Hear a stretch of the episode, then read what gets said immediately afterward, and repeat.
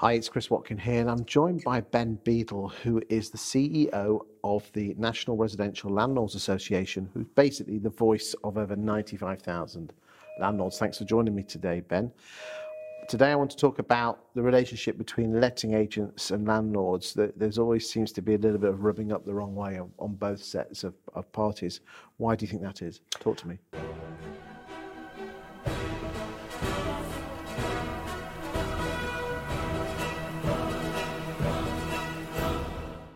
The reason for that is simply that agents are probably trying to get landlords to do the right sort of thing, maybe getting them to do things that they don't want to do or that they're not used to doing. And I think that you know, agents have a massive part to play in improving the perception of landlords and, and improving the sector in which we, we operate, because I don't really think that the two can do without each other for the most part. I mean, why do you think only 45 out of 100 landlords actually use a letting agent? Uh, either they know better or uh, or they think they know better uh, or they're worried about the cost associated with a, a, a letting agent which you know I kind of think is a false economy. You said uh, you letting agents helping landlords. What do you think letting agents could do better? Um, I think they do a pretty good job. Um, I, I, guess, you know, really for me, it's about the education piece of landlords. Because if you're using a, uh, an agent, you maybe got a long-term tenant, you know, how are you keeping up to date with the ever-changing myriad of regulation that exists in the sector? Um, and as you probably know, I started out as, a, as an agent. I've had those difficult conversations with, with landlords, and sometimes there are certain things that landlords don't want to do. So I think that agents have a big, big part to play in bringing landlords along on that sort of regulatory journey. I mean, you are the biggest organisation, tribe, club of, landlords, 95,000, which is, you know, it's a decent number. Would you know what proportion of those use a letting agent? Uh, yeah, roughly about uh, half of those okay. would use so again, agent. it's similar to what the national picture is. Yeah, yeah, exactly right. And I think that, you know, for me, uh, you know, be a member of the NRLA, use a letting agent. They're not mutually exclusive because landlords need to be kept up to date with what's going on in the sector. And as we're probably going to talk about later, you know, there's huge amounts. Uh, landlords okay. are up against it as are agents. What you, you say education? What do you, what do you mean by that? Is that like letting agents just spouting their their knowledge of, on the lettings law? Well, part of it. Um, but you know, if you've had a long-term tenant for eight or nine years, there's a lot that would have changed during that period of time, and I think a lot actually happens on a new let or a, a, an end of tenancy, and I think that's where the the agents really got a critical part to play. Um, I remember dealing with things like deposits and betterment when it first came in and trying to explain to a landlord, well, yes, I know the tenant's damaged your lovely sofa, but you can only have part of the deposit for it. You can't just have all of it, and you certainly can't have a brand new uh, sofa. And it's those types of practical conversations, I think, that really help bring landlords along. You talk to some landlords, and, and they seem to say that all my letting agent does is ring me up with problems. And, you know, do you, how do you think letting agents could portray that issues? Because if you think about it, if everything is going fine, you're not ringing your landlord up, are you? No, that's right. But I guess I used to dread those calls from my agent. I am a, a landlord, as you probably know, and I should hope so.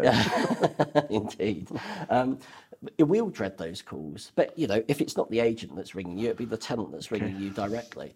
So I, I, I think as a landlord, you have to expect that you're going to have maintenance issues during the tenancy. The worst thing that can happen from my perspective is that you don't get told about them. You don't get the opportunity to fix the, the problems that are there and, the, and your assets deteriorating. Where do you see the relationship of letting agents with regard to their tenant finding skills versus, say, property management? So I fall into that bracket. Uh, I fall into the bracket where I engage a, a, an agent to find me a tenant and do all of the checks, but I take care of everything else, and that's quite representative of the uh, of the NRLA uh, membership. So I think that you know agents have a big part to play in in being that sort of matching Tinder service, if you will, between the, okay. the, the landlord and the tenant. And I think that there's a big opportunity there for for agents to be able to convert those landlords into uh, you know, a more managed service, particularly with the direction of travel of, of greater regulation. It's interesting you say about property management, but if you actually look, most people, most landlords will probably see letting agents as just a glorified rent collection service. What what other services should letting agents be doing to almost be worthy of their property management fee? Well, I, I think there's obviously the, the day-to-day repairs. Um, uh, I think there's also that key communication piece between the tenant and making sure that that customer is is happy, happy in that property, uh, and being treated in the right sort of way. That's primarily why a landlord would engage an agent. They want to remove that hassle. They want somebody to do it better for them.